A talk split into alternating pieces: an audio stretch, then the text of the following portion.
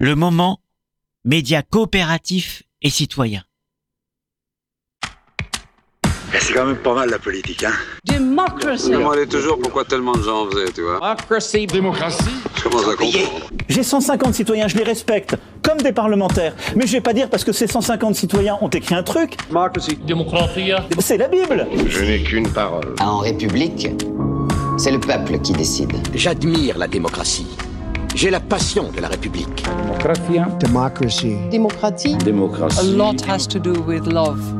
And you need to cultivate that. Les peuples ne devraient pas avoir peur de leur gouvernement.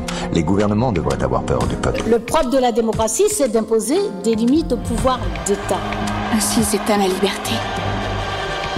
Sous une pluie d'applaudissements.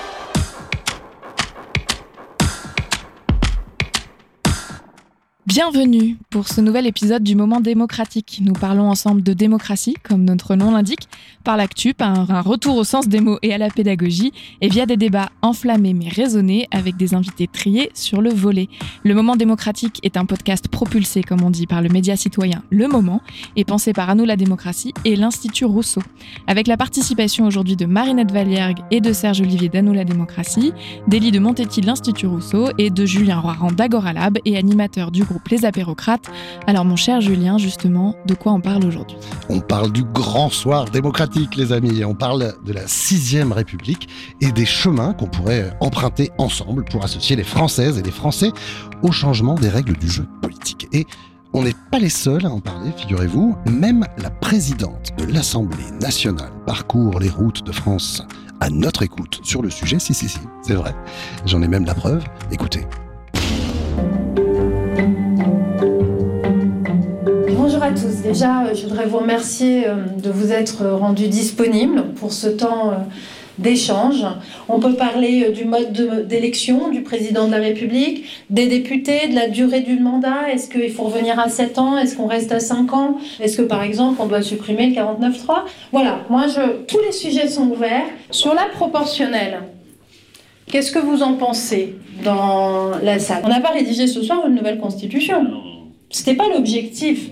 En revanche, on s'est dit des choses, et ces choses, pour moi qui suis chargée, non pas de rédiger une nouvelle constitution, mais de travailler sur une évolution de nos institutions, eh bien, pour y travailler, j'ai besoin de savoir ce que veulent les gens. Ça ne veut pas dire que euh, les citoyens sont euh, décisionnaires de tout tout le temps, mais ils alimentent nos réflexions. Donc c'est à ça que ça sert. Que vous venez d'entendre, c'est un extrait d'un reportage de Public Sénat dans l'émission Ça vous regarde.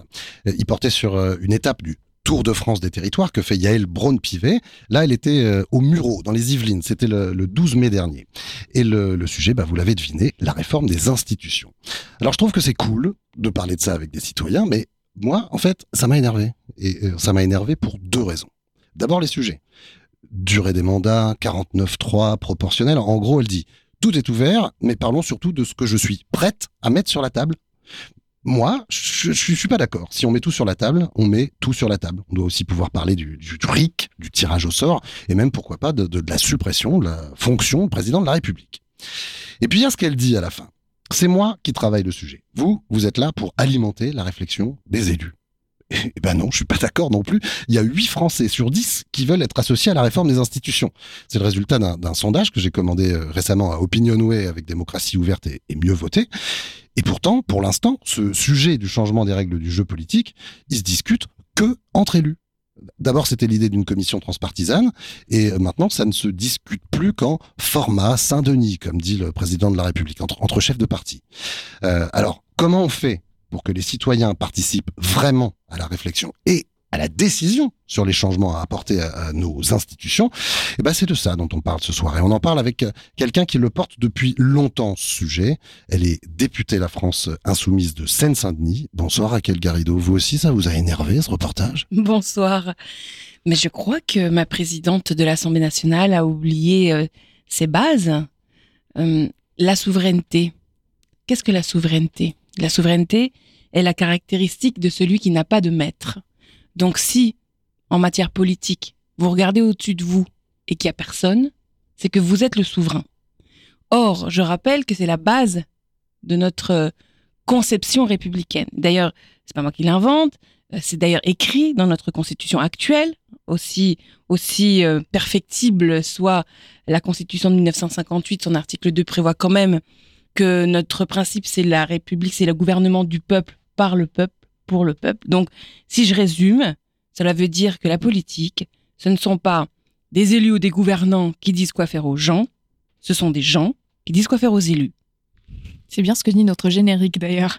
Et euh, alors Raquel, avant de nous lancer pour de vrai dans un débat, euh, comme le disait Julien, autour de la Sixième République et de tout ce qui pourrait euh, en découler, nous allons écouter Marinette Valiergue d'Annou la démocratie vous dresser le portrait. Alors c'est à toi Marinette. Bonsoir Raquel Garrido, merci d'avoir accepté notre invitation. Vous êtes députée de la 5e circonscription de la Seine-Saint-Denis, rattachée au groupe politique de la France Insoumise, dans la coalition de la NUP, Nouvelle Union populaire, écologique et sociale. Vous avez été élu en 2022, c'est donc votre premier mandat à l'Assemblée nationale, mais pas le premier en politique, puisque vous avez été conseillère municipale à Bagnolet, en Seine-Saint-Denis, et conseillère régionale d'Île-de-France. En parallèle de ces mandats, vous avez ou avez eu d'autres fonctions, avocate, chroniqueuse aussi pour plusieurs médias. Le droit et la justice d'un côté, la presse de l'autre, il y a toujours quelque part un lien avec la démocratie et nos institutions. En politique aussi, car votre cheval de bataille, c'est l'évolution de la Constitution de la Ve République. Une évolution qui passerait selon vous par la mise en place d'une assemblée constituante pour construire la Sixième République.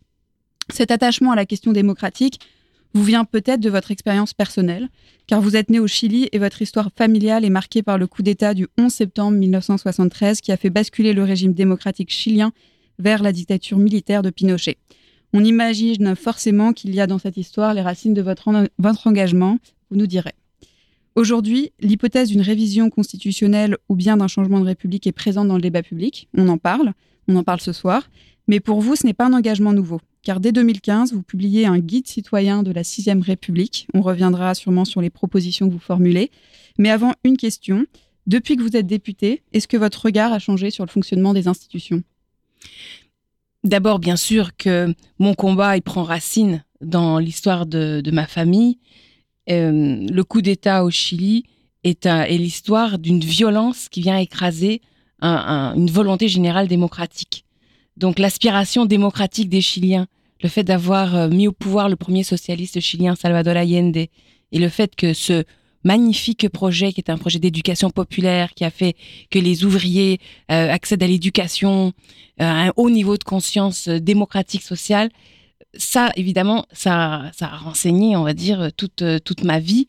Et ça explique d'ailleurs la raison pour laquelle, tout simplement, je suis en France. Puisque on a quitté le Chili euh, après le coup d'État et on a d'abord vécu au Canada. Et je suis arrivée en France à l'âge de 14 ans.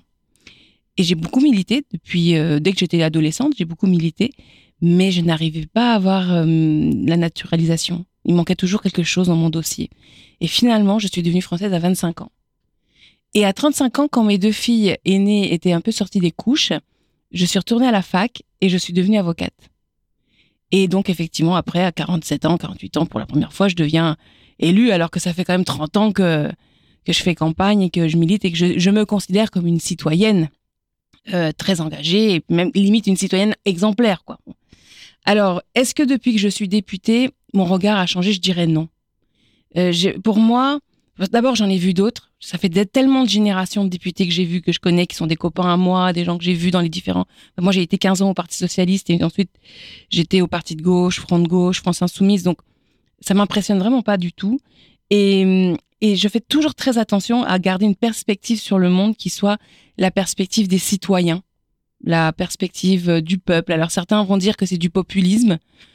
Moi, je pense que c'est, c'est de la, c'est de la démocratie radicale euh, je préfère euh, cette, cette façon-là de le dire parce que populisme, c'est, ça prête un peu à confusion.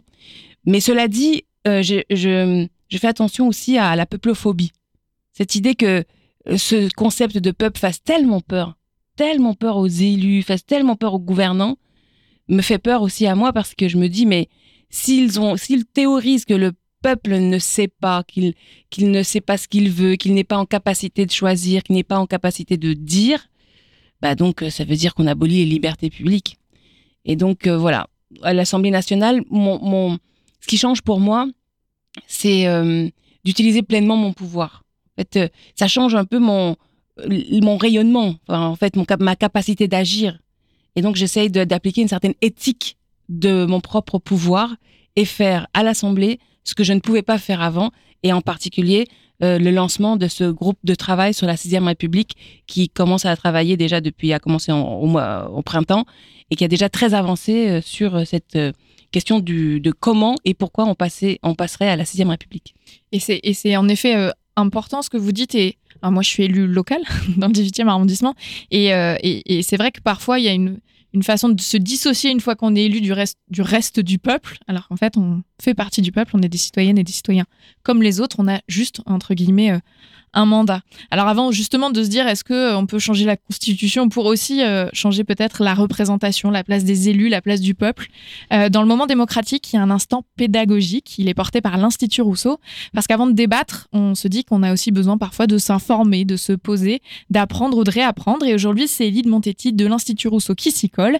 Mais Elie n'est pas avec nous parce qu'il est retenu, enfermé dans un ministère. Alors il nous a envoyé son instant pédagogique dans la nuit et on ne sait pas trop bien où il l'a enregistré, vous allez voir.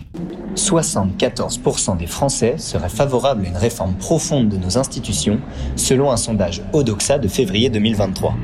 Parmi ceux qui ne sont pas totalement satisfaits de notre Constitution, deux courants s'opposent. Les réformistes, d'un côté, qui veulent modifier la Constitution en en gardant l'essentiel, et les révisionnistes de l'autre, ceux qui veulent changer de constitution, donc de république. C'est le cas, je crois, de notre invité de ce soir, Raquel Garrido, qui nous en parlera davantage tout à l'heure. Pour changer la constitution, sans changer de constitution, l'option réformiste donc, il existe un outil prévu justement par notre constitution. C'est l'article 89. Il prévoit que l'initiative de cette révision peut émaner du président de la République sur proposition du Premier ministre, on parle alors de projet de révision, ou bien émaner de membres du Parlement, on parle alors de proposition de révision. Dans un cas comme dans l'autre, le texte proposé doit être voté en des termes identiques par l'Assemblée nationale et le Sénat. Au bout du processus, l'approbation finale passera soit par un vote du Parlement réuni en congrès à Versailles et qui nécessite de recueillir 3 cinquièmes des suffrages exprimés, soit, ce qui est plus rare, directement par le peuple, par la voie du référendum. Cependant, même dans ce dernier cas, le vote du texte en des termes identiques par les deux chambres est un prérequis. Alors vous me direz, on ne peut pas réviser la Constitution malgré l'approbation du peuple sans l'accord des deux chambres? Eh bien si. En réalité, il existe une autre option, plutôt controversée c'est l'utilisation de l'article 11 de la Constitution pour la modifier. L'article 11, vous savez, c'est celui qui permet au chef de l'État de soumettre à référendum tout projet de loi portant sur l'organisation des pouvoirs publics et dont nous avions déjà parlé à l'épisode 2. C'est le général de Gaulle qui a mis en œuvre cette utilisation de l'article 11 pour réformer la Constitution au début de la Ve République notamment pour faire adopter sa réforme de 1962 au sujet de l'élection du président au suffrage universel direct, afin de se dispenser du consentement des chambres, qui, on vient de le voir, est obligatoire si on utilise l'article 89. Avec la jurisprudence du Conseil constitutionnel de 2000, dite Auchmail, il y a toutefois fort à parier que le président de la République ne pourrait plus procéder à ce stratagème aujourd'hui en raison du contrôle des actes préparatoires au référendum que le Conseil constitutionnel peut effectuer. En effet, au départ, l'article 11 de la Constitution n'est pas prévu pour permettre la révision de celle-ci. Et si l'on souhaite non pas changer la Constitution, mais changer deux constitutions, comment on fait? Si l'on souhaite rédiger une nouvelle Constitution, nous devons mettre en place une assemblée constituante, c'est-à-dire une assemblée ayant la charge de rédiger une nouvelle constitution, tout simplement. Cette assemblée doit être désignée selon des modalités qui ne sont pas encore définies, et donc pour lesquelles nous devrons d'abord nous mettre d'accord. En amont de la constitution de cette assemblée, certains préconisent, pour réaliser des sortes de travaux préparatoires, la mise en place d'une convention citoyenne sur la démocratie, sous l'égide par exemple du Conseil économique, social et environnemental, le CESE. Dans un premier temps, seraient organisées des assises de la démocratie, forme de débat organisée sur tout le territoire national et permettant aux citoyens qui le souhaitent de faire des propositions pour la nouvelle constitution. Dans un second temps, pourrait avoir lieu une convention citoyenne proprement dite, sur le modèle de celle que nous avons déjà connue sur le climat, avec des citoyens tirés au sort, qui aurait pour mission de formuler des propositions qui pourraient ensuite éclairer les travaux de l'Assemblée constituante. Enfin, une fois le projet de révision défini par cette Assemblée constituante, ce projet de révision serait soumis au peuple par la voie du référendum. En cas d'échec, celui-ci travaillerait sur une nouvelle proposition qui serait de nouveau soumise à référendum, et ainsi de suite jusqu'à ce que la nouvelle constitution soit adoptée à la majorité. Entre partisans d'une révision en profondeur de la Constitution de 1958 et les militants d'une nouvelle Constitution pour une sixième République, la discussion est donc lancée. C'est quand même pas mal la politique, hein Démocratie. Je me demandais toujours pourquoi tellement de gens en faisaient, tu vois. Démocratie. Démocratie. Je commence à comprendre. Ben en tout cas, c'est comme ça qu'on va lancer la discussion avec euh, notre invité. Euh, en gros, Elie le rappelait, il faut nous mettre d'accord sur la manière de la changer, cette euh, constitution qui vient de fêter son 65e anniversaire. Et tout reste à inventer pour y associer les citoyens. Euh, c'est quoi le chemin que vous privilégiez aujourd'hui, Raquel Garrido? Je pense qu'il y a un point de passage qui est absolument incontournable, c'est que le désir euh, populaire de passer à la sixième République et pourquoi pas le désir d'assemblée constituante soit majoritaire dans la société et qu'il soit euh, visible. Euh, je m'explique. Je considère par exemple que le mouvement syndical, le mouvement syndical vient de passer des mois à combattre la loi sur la retraite à 64 ans. Ils étaient ultra majoritaires. Euh, des grèves avec des millions de participants, des, manifestations, euh, des études qui donnaient 93% des actifs contre la retraite à 64 ans, 70% des Français étaient contre. Et à telle enseigne que nombre de députés de droite, bien qu'ils aient fait campagne quelques mois avant pour la retraite à 65 ans, étaient quand même bien embarrassés d'aller contre la volonté de leurs électeurs à l'échelle de leur circonscription et donc s'apprêter à voter contre contre la, loi Macron sur les retraites. Bon.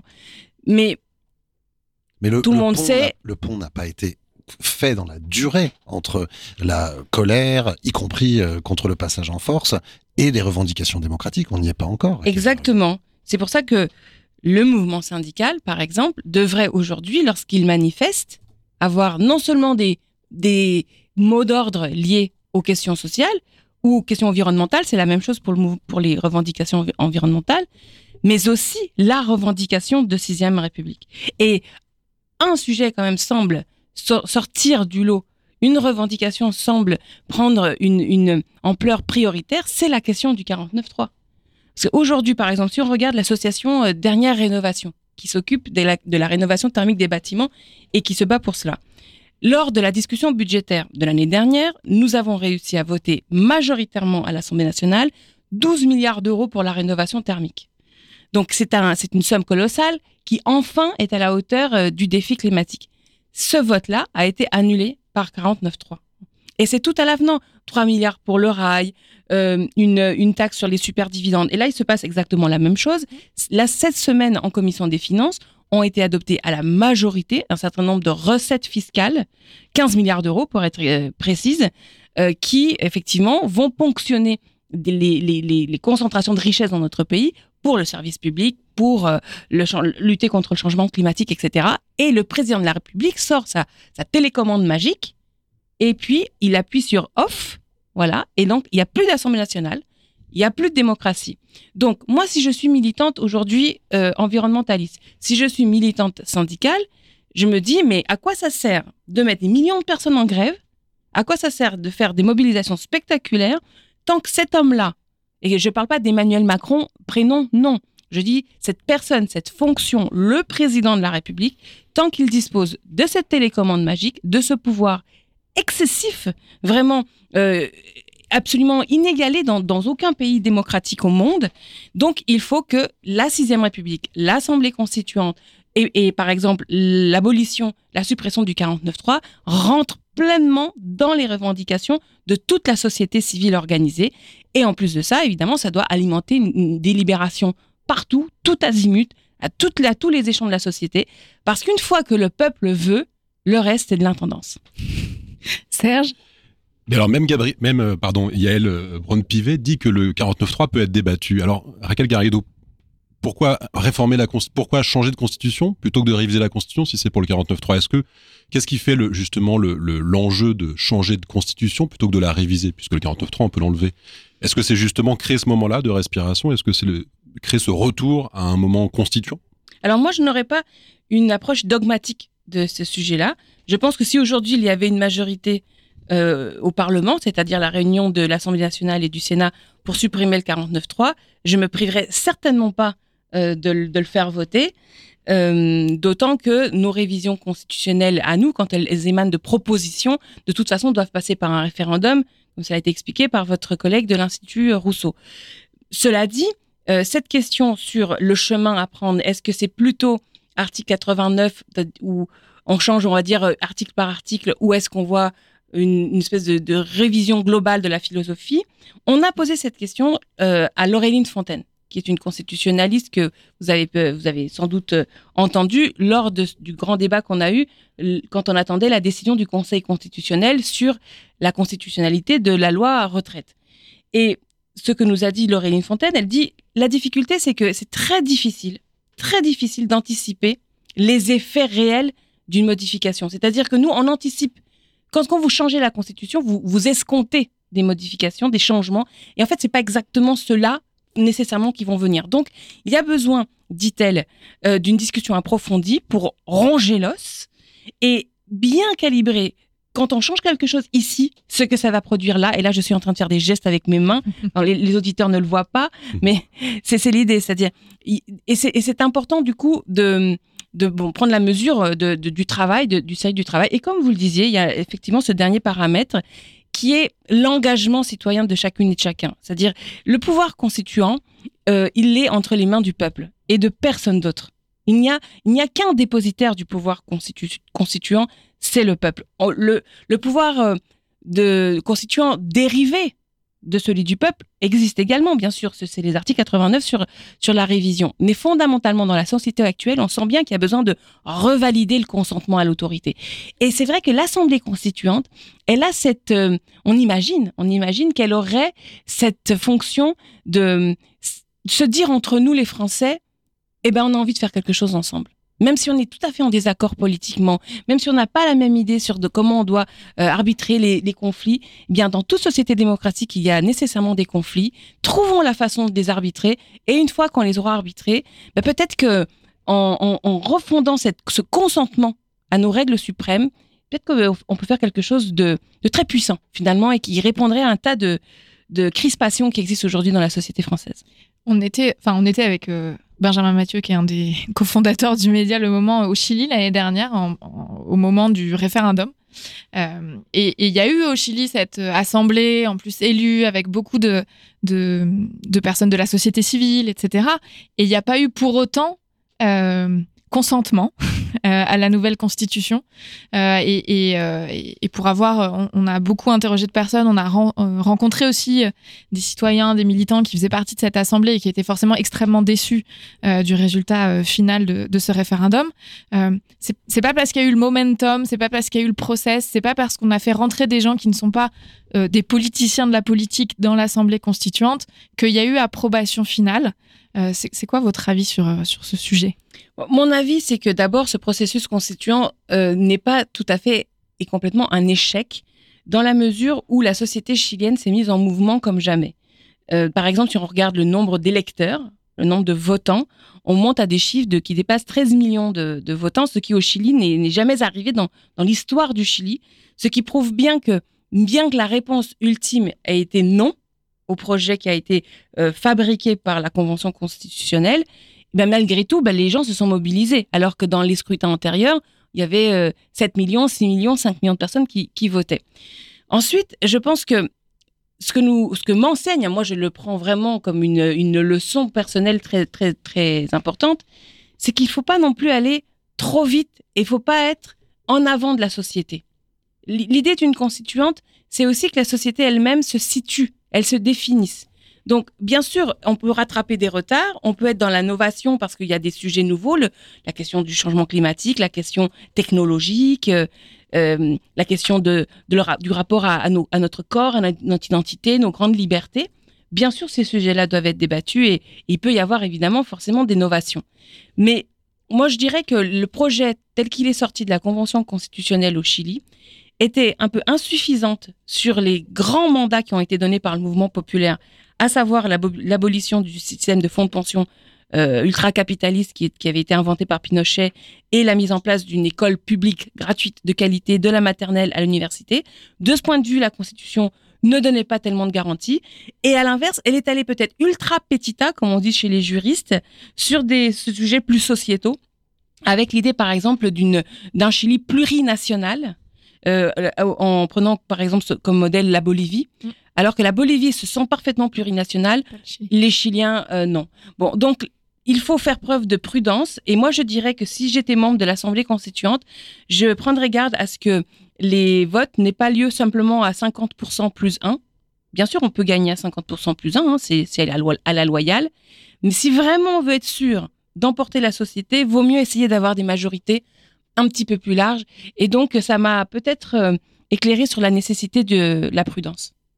Marinette il y a souvent une difficulté quand on parle de changement constitutionnel, c'est de se projeter dans ce que ce serait justement une nouvelle constitution, un nouveau fonctionnement des institutions. Et à ce propos, pour euh, justement essayer d'imaginer, euh, petite question personnelle, quelles sont aujourd'hui, vous, les constitutions ou les sociétés démocratiques justement qui vous inspirent? Alors, d'abord, moi, j'ai pas de... Un, j'ai pas de nostalgie. C'est-à-dire, je ne fais pas référence à des, des périodes révolues, passées, où nous aurions été souverains. Par exemple, je suis toujours surprise que les gens disent retrouver la souveraineté. C'est une formule qu'on entend souvent dans la bouche des politiques. Mais retrouver, c'était quand, en fait, votre période idéale de souveraineté du peuple? Moi, Pour moi, euh, il faut, cette, euh, cette histoire de constituante 6 République n'est pas un nostalgisme, n'est pas un conservatisme, n'est pas une, c'est quelque chose vraiment d'un saut dans l'avenir avec beaucoup d'espoir, beaucoup d'ambition. Et puis les les ce que font les voisins, ce que font les autres pays, doit nous inspirer. Mais je dirais pas qu'il y aurait euh, qu'il y a un modèle. Bon. Euh, et puis il y a des choses qui clairement, je ne suis pas certaine qu'elles marchent chez nous, même si elles sont elles marchent ailleurs. Elles, c'est pas pour autant qu'elles marcheraient chez nous. Je prends un exemple. Dans un tas de pays euh, de l'Union européenne, les présidents sont élus au suffrage universel, disposent de très peu de pouvoir gouvernants, et puis, ça fonctionne très bien. Bon. Je ne suis pas certaine que la sixième République puisse être calée sur ce modèle-là, pour la raison qui était le modèle de la quatrième République en France. Oui, c'est-à-dire euh, le président qui inaugure les chrysanthèmes, comme on dit, parce que avec 65 ans euh, d'usage monarchique de la fonction présidentielle, les citoyens sont habitués à, à ce système-là, et donc du coup, quand ils vont voter à l'élection présidentielle, qui est l'élection qui, est la plus populaire en, termes de nombre de, participants, euh, ils se disent bon ben c'est pas pour autant qu'on est pour la monarchie, hein, mais puisqu'on me dit c'est quoi ton avis sur le monarque, ben je vais je vais participer, je vais donner mon opinion vu que les gens ont une claire conscience que c'est là que se situe le pouvoir. Alors si on dit aux Français eh ben cette personne là qui est en fait ce vote qui pour toi peut-être est le seul moment, le seul instant où tu manifestes un petit peu de connexion avec euh, l'exercice réel du pouvoir, bah, tu l'auras plus, soit parce qu'on aura décidé que le président n'est plus élu au suffrage universel, soit que la personne que tu élis n'a plus de pouvoir. Je ne vois pas bien comment ça peut être entendu comme une avancée en termes de pouvoir populaire. Et résultat, moi, là où j'en suis, dans ma pensée, mais évidemment, euh, je suis ouverte à toute la discussion et je, je vous dis encore une fois, je n'ai pas de dogme sur ces sujets-là, mais moi, je pense que Peut-être qu'en septième République ou en huitième République, il pourrait y avoir ce type de modèle. Mais personnellement, je suis absolument convaincu qu'en sixième République, il ne faut plus qu'il y ait de président de la République du tout. Julien? Pour l'instant, on a un président de la République, on a deux présidents de chambre, il y a même une troisième chambre, c'est le Conseil économique, social et environnemental. Et bien figurez-vous qu'on a eu euh, le président euh, du CESE, Thierry Baudet, euh, chez les apérocrates. Imaginons donc qu'on ait déclenché l'envie des citoyens de mettre ce sujet sur la table. Le reste, c'est de l'intendance. Vous disiez, ben, rentrons quand même un petit peu dans cette intendance. Qu'est-ce qui pourrait être le système qui ferait qu'on irait tous ensemble en profondeur, peut-être en rentrant par le 49.3 et d'autres sujets? Eh bien, sur la table, il y a l'idée d'une convention citoyenne, et le, le rappeler, euh, sur la démocratie. Il y a même une pétition euh, sur le site du Conseil économique, social et environnemental qui pourrait l'organiser cette, euh, cette convention citoyenne à ce sujet, précédée d'un grand débat. Et donc, quand on avait Thierry Baudet sous la main, euh, je lui ai posé la question. Alors, est-ce que vous seriez partant pour cette convention citoyenne sur la démocratie? On l'écoute. Je pense en effet qu'il y a des grands sujets qui intéressent tous les Français qui méritent avant d'être tranchés, je reviens toujours sur cette question, qui méritent avant d'être tranchés, d'être passés au tamis de la société. Je, je, pense que la question des institutions n'est pas tout. Je pense que dans le cadre euh, institutionnel actuel, on peut faire évoluer notre culture démocratique et notre pratique démocratique. Ceci étant dit, euh, la, question du fonctionnement démocratique et donc la question des institutions, je pense, mérite en effet selon des modalités euh, qu'il faut définir. Vous avez proposé, euh, la, pétition propose une convention citoyenne. Peut-être on pourrait imaginer un dispositif autre, je sais pas, des assises de la démocratie ou, je ne sais quel autre dispositif. Mais en effet, c'est un, c'est un, un, sujet sur le, lequel les Français doivent pouvoir contribuer. Bon, j'ai pas bien tout compris euh, en vrai.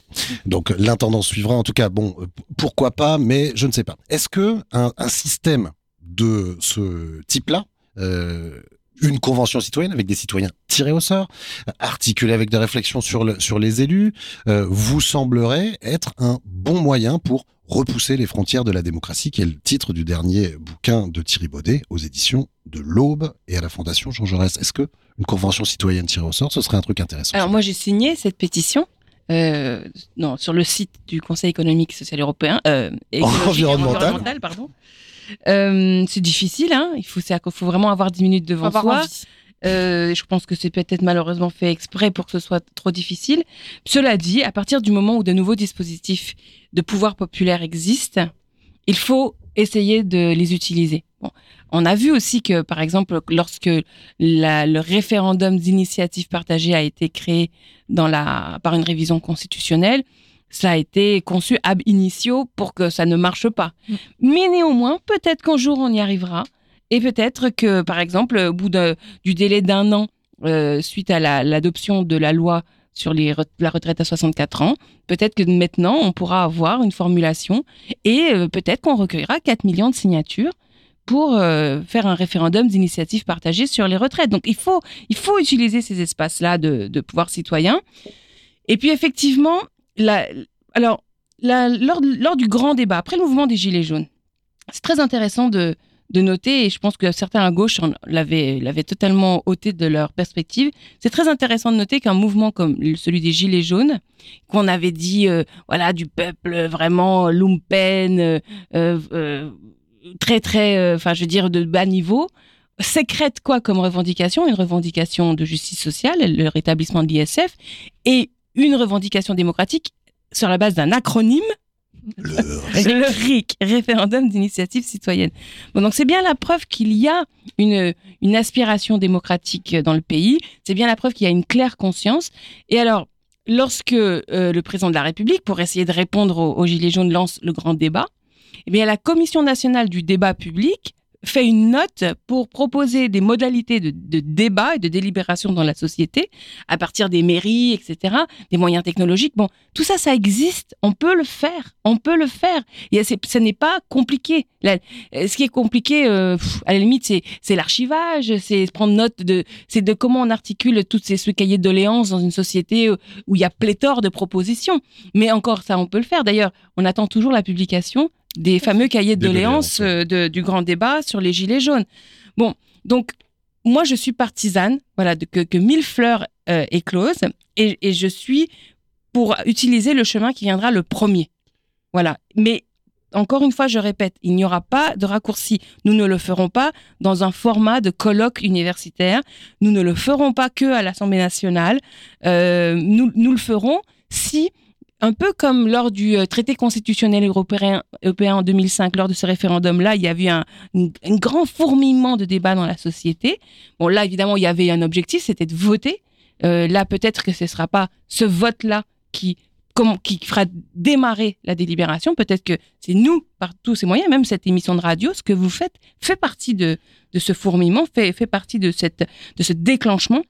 Mais il faut le répéter, le répéter inlassablement, inlassablement, jusqu'à ben jusqu'à temps que personne n'ait d'autre choix que de répondre à cette aspiration. Et vous avez évoqué le, le référendum d'initiative partagée qui, on le sait, est désincitatif, a été fait pour un peu pour reconnaître le, le principe de légitimité pétitionnaire. tout en le rendant inaccessible. Alors pour rappel, on en avait parlé lors de l'épisode 2 de notre podcast, le moment démocratique sur le RIC. Il faut 185 parlementaires pour le déclencher et il faut un dixième des électeurs pétitionnaires, signataires, pour valider le déclenchement du référendum. C'est-à-dire 4 millions 5, 4 millions 7 électeurs. Il n'y en a qu'un seul qui a franchi pour l'instant la première étape, c'est le référendum contre euh, la privatisation d'aéroports de Paris, et ça avait obtenu un peu plus d'un million de signatures. Cela étant dit, vous co-présidez un, un, une commission à l'intergroupe de la NUPES sur la question de la 6 République. Ils sont représentés tous les partis de la NUPES. Ces partis-là au Parlement totalisent 250 parlementaires. D'autant, et il y en a plus depuis deux semaines, depuis les sénatoriales. Euh, vous pouvez, si vous mettez d'accord, déclencher un RIP. Alors évidemment, ça va pas forcément permettre le référendum parce qu'il faut encore que plus de 4 millions de citoyens français et de citoyennes le signent. Mais pourquoi pas? Sur la question justement d'une convention citoyenne sur la démocratie ou euh, de l'élection d'une constituante. Oui, c'est une bonne idée en effet de, de passer par le RIP pour euh, essayer de, de, provoquer une assemblée constituante. Pour moi, moi je suis pour que le référendum, euh, d'abord qu'on qu ait davantage recours au référendum. Je pense que euh, si on passe à la sixième République ou si on améliore notre système démocratique, il faudra davantage de démocratie directe. La, la, démocratie euh, représentative ne purge pas l'aspiration démocratique et la preuve, c'est le, les taux très importants d'abstention dans la société. Donc, il faut plus de démocratie directe. Il faut aussi davantage de démocratie qu'on appellera aujourd'hui délibérative avec ces conventions citoyennes. Vous le disiez tout à l'heure, les tirages au sort. Euh, on, peut concevoir une sorte de mix de ces choses-là. Hein, par exemple, typiquement, l'idée d'avoir des référendums dont la question ultime soit préparée par une convention pour précisément essayer d'identifier le désaccord euh, marginal ultime qui est celui qui doit être tranché, arbitré par le corps euh, du, des citoyens dans son ensemble. Bon, donc toutes ces, innovations de démocratie, euh, je, pense que elle, commence à formater, à, à, voilà, construire l'horizon de la sixième République. Alors, faire un RIP. Alors, je le disais, pardonnez-moi, j'ai perdu le fil de ma pensée, mais ce que je voulais dire, c'est que sur le référendum, je voudrais quand même euh, faire que nos auditeurs comprennent bien que le fait que le président de la République aujourd'hui ait l'initiative de référendaire et pas les citoyens est profondément, profondément insatisfaisant. Euh, en fait, aujourd'hui, le référendum, contrairement à ce que dit le président Macron, euh, n'est rien d'autre pratiquement que l'expression du pouvoir présidentiel.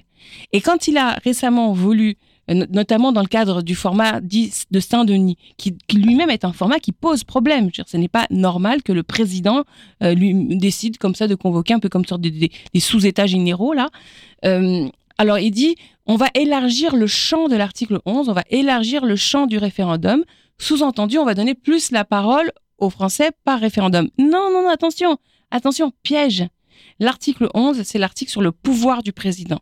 De, à telle enseigne que si on élargit l'article 11 et le champ, ben on élargit le pouvoir du président. Voilà, point barre. Et donc c'est pour ça que moi, en tant que parlementaire, je considère que dès lors que la société sécrète des volontés de référendum, nous n'avons même pas à utiliser notre pouvoir de filtre. Moi, je considère que, en fait, le RIP, je suis pas d'accord pour dire qu'il doit être d'initiative parlementaire en Mais réalité. Néanmoins, c'est un outil que vous pouvez avoir avec les députés et les sénateurs de et la je suis et je suis 100% pour euh, l'utiliser. Alors, j'ai pas beaucoup d'espoir sur euh, comment le Conseil constitutionnel ensuite euh, le validerait, Mmh. mais effectivement, effectivement, ça fait partie des choses qui devraient être faites pour bah, pour débouger, pour pour créer des, des débats dans la société. C'est en effet quelque chose sur lesquels on travaille dans ce fameux groupe de travail de l'intergroupe NUPES sur la sixième République et qui est aujourd'hui copiloté par euh, mes collègues Jérémy Jordanov de euh, LV, euh, Elsa Fossillon du Parti communiste et Marietta Caramonli du Parti socialiste. Et j'y tiens à ce format euh, avec tout le monde. Je pense que c'est très important parce que il faut à la fois trouver un chemin, comme vous le disiez, euh, euh, par où on passe, mais aussi il faut s'homogénéiser dans la compréhension qu'on a de ce qu'il faut faire. Dans le moment démocratique, il y a aussi un billet d'amour. Ça veut dire qu'on s'approche de la fin. euh, et ce billet d'amour, il est porté par Fanny Bénard. Nous sommes en octobre 2023 lorsque j'écris ces mots, et le monde a, je pense, plus que jamais besoin d'amour. Je disais dans mon dernier billet que je n'avais jamais été aussi heureuse que lorsque j'avais pu échanger, discuter sereinement avec des personnes qui n'étaient pas d'accord avec moi. Nous sommes clairement depuis quelques jours maintenant dans une situation où tout dialogue semble impossible.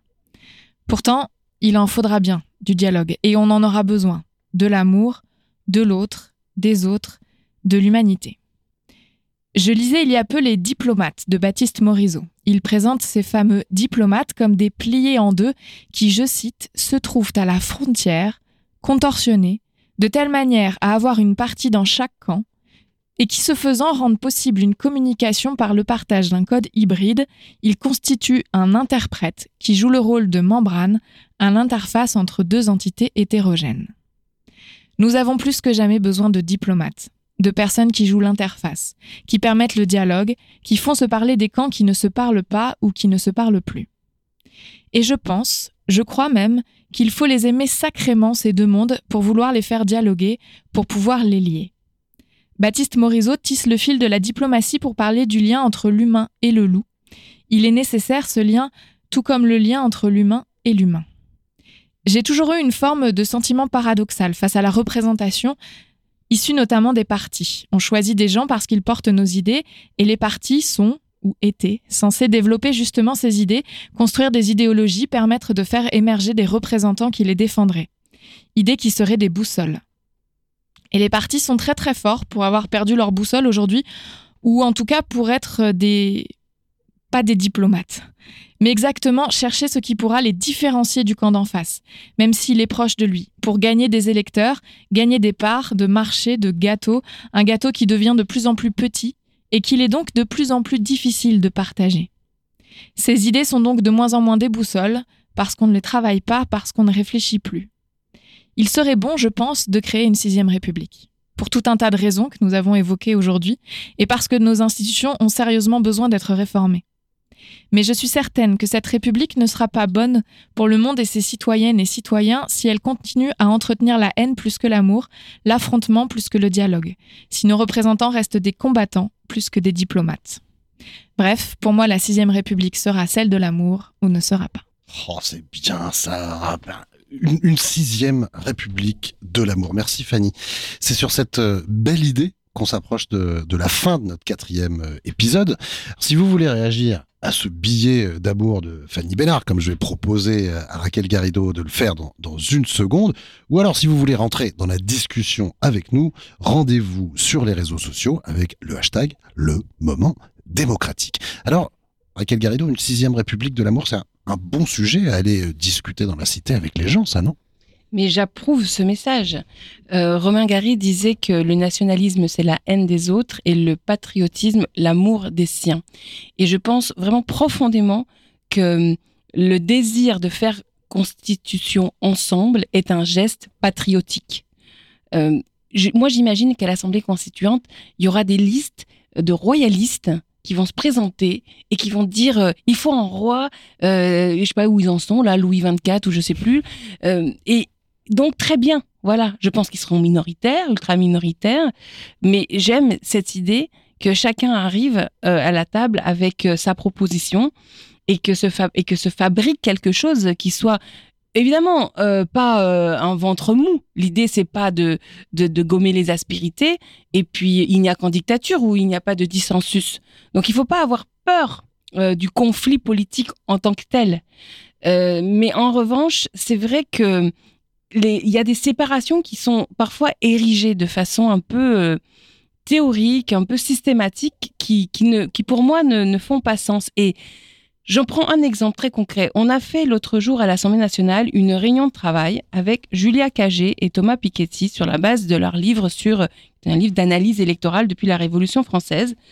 Et donc, euh, on essayait, je leur ai posé la question de savoir si l'abstention avait des ressorts différents à la campagne, dans la ruralité et dans euh, les zones urbaines. Et parce qu'on dit beaucoup ça, on dit beaucoup que, le, que en fait les, les, votes et le ressort du vote sont très très différents, qu'il y aurait des choses comme ça, des frontières absolument euh, infranchissables entre euh, les zones urbaines et, les zones rurales Eh bien, la réponse de ces deux chercheurs, sur la base quand même d'une analyse qui, va loin dans la dans la, dans dans l'histoire de France, c'est non. Il n'y a pas de différence. En fait, c'est une très belle transversale la démocratie. C'est une magnifique euh, transversale. Et vous allez attraper des citoyens très en colère avec des revendications, par exemple, comme le droit de révoquer les élus en cours de mandat, la possibilité que hein, le vote blanc et nul annule des élections lorsqu'il est euh, au-delà d'un certain seuil. Et puis vous allez attraper aussi d'autres personnes avec des revendications comme euh, eh bien la liberté de, de, de, choisir si on avorte ou pas, euh, la liberté peut-être de l'identité de genre, la question de, du droit à l'accès au web, la neutralité du web par exemple comme principe. Et, ça, c'est ça qui, je pense, est quelque chose qui est profondément enthousiasmant, profondément enthousiasmant. Et quand je regarde la société aujourd'hui et, le débat politique et son niveau, je me dis que vraiment vivement qu'on ne parle plus que de, que de sixième république. Je, pense qu'il y aura des chefs de guerre qui entreront au combat, mais je pense aussi que, ce sera l'heure des chefs de paix. Merci Raquel pour ces mots. Merci d'avoir été avec nous aujourd'hui. Merci Marinette, Serge, Julien. Merci Ellie de là où tu es. Le Moment démocratique est un podcast propulsé par le média citoyen Le Moment en partenariat avec À nous la démocratie et l'Institut Rousseau. Merci à Benjamin, Mathieu et Emmanuel Demisco derrière la vitre pour l'accueil et la technique et à bientôt pour un nouvel épisode. C'est quand même pas mal la politique, hein Démocratie. Je me demandais toujours pourquoi tellement de gens faisaient, tu vois? Démocratie. Démocratie. Je commence à comprendre. J'ai 150 citoyens, je les respecte, comme des parlementaires. Mais je vais pas dire parce que ces 150 citoyens ont écrit un truc. Démocratie. Démocratie. C'est la Bible. Je n'ai qu'une parole. En République, c'est le peuple qui décide. J'admire la démocratie.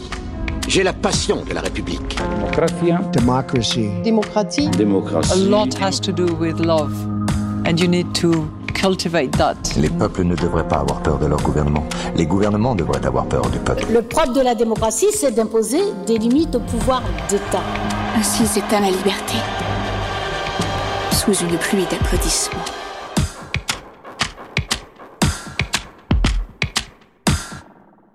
Vous avez écouté une émission proposée par Le Moment, à retrouver en replay sur lemoment.org.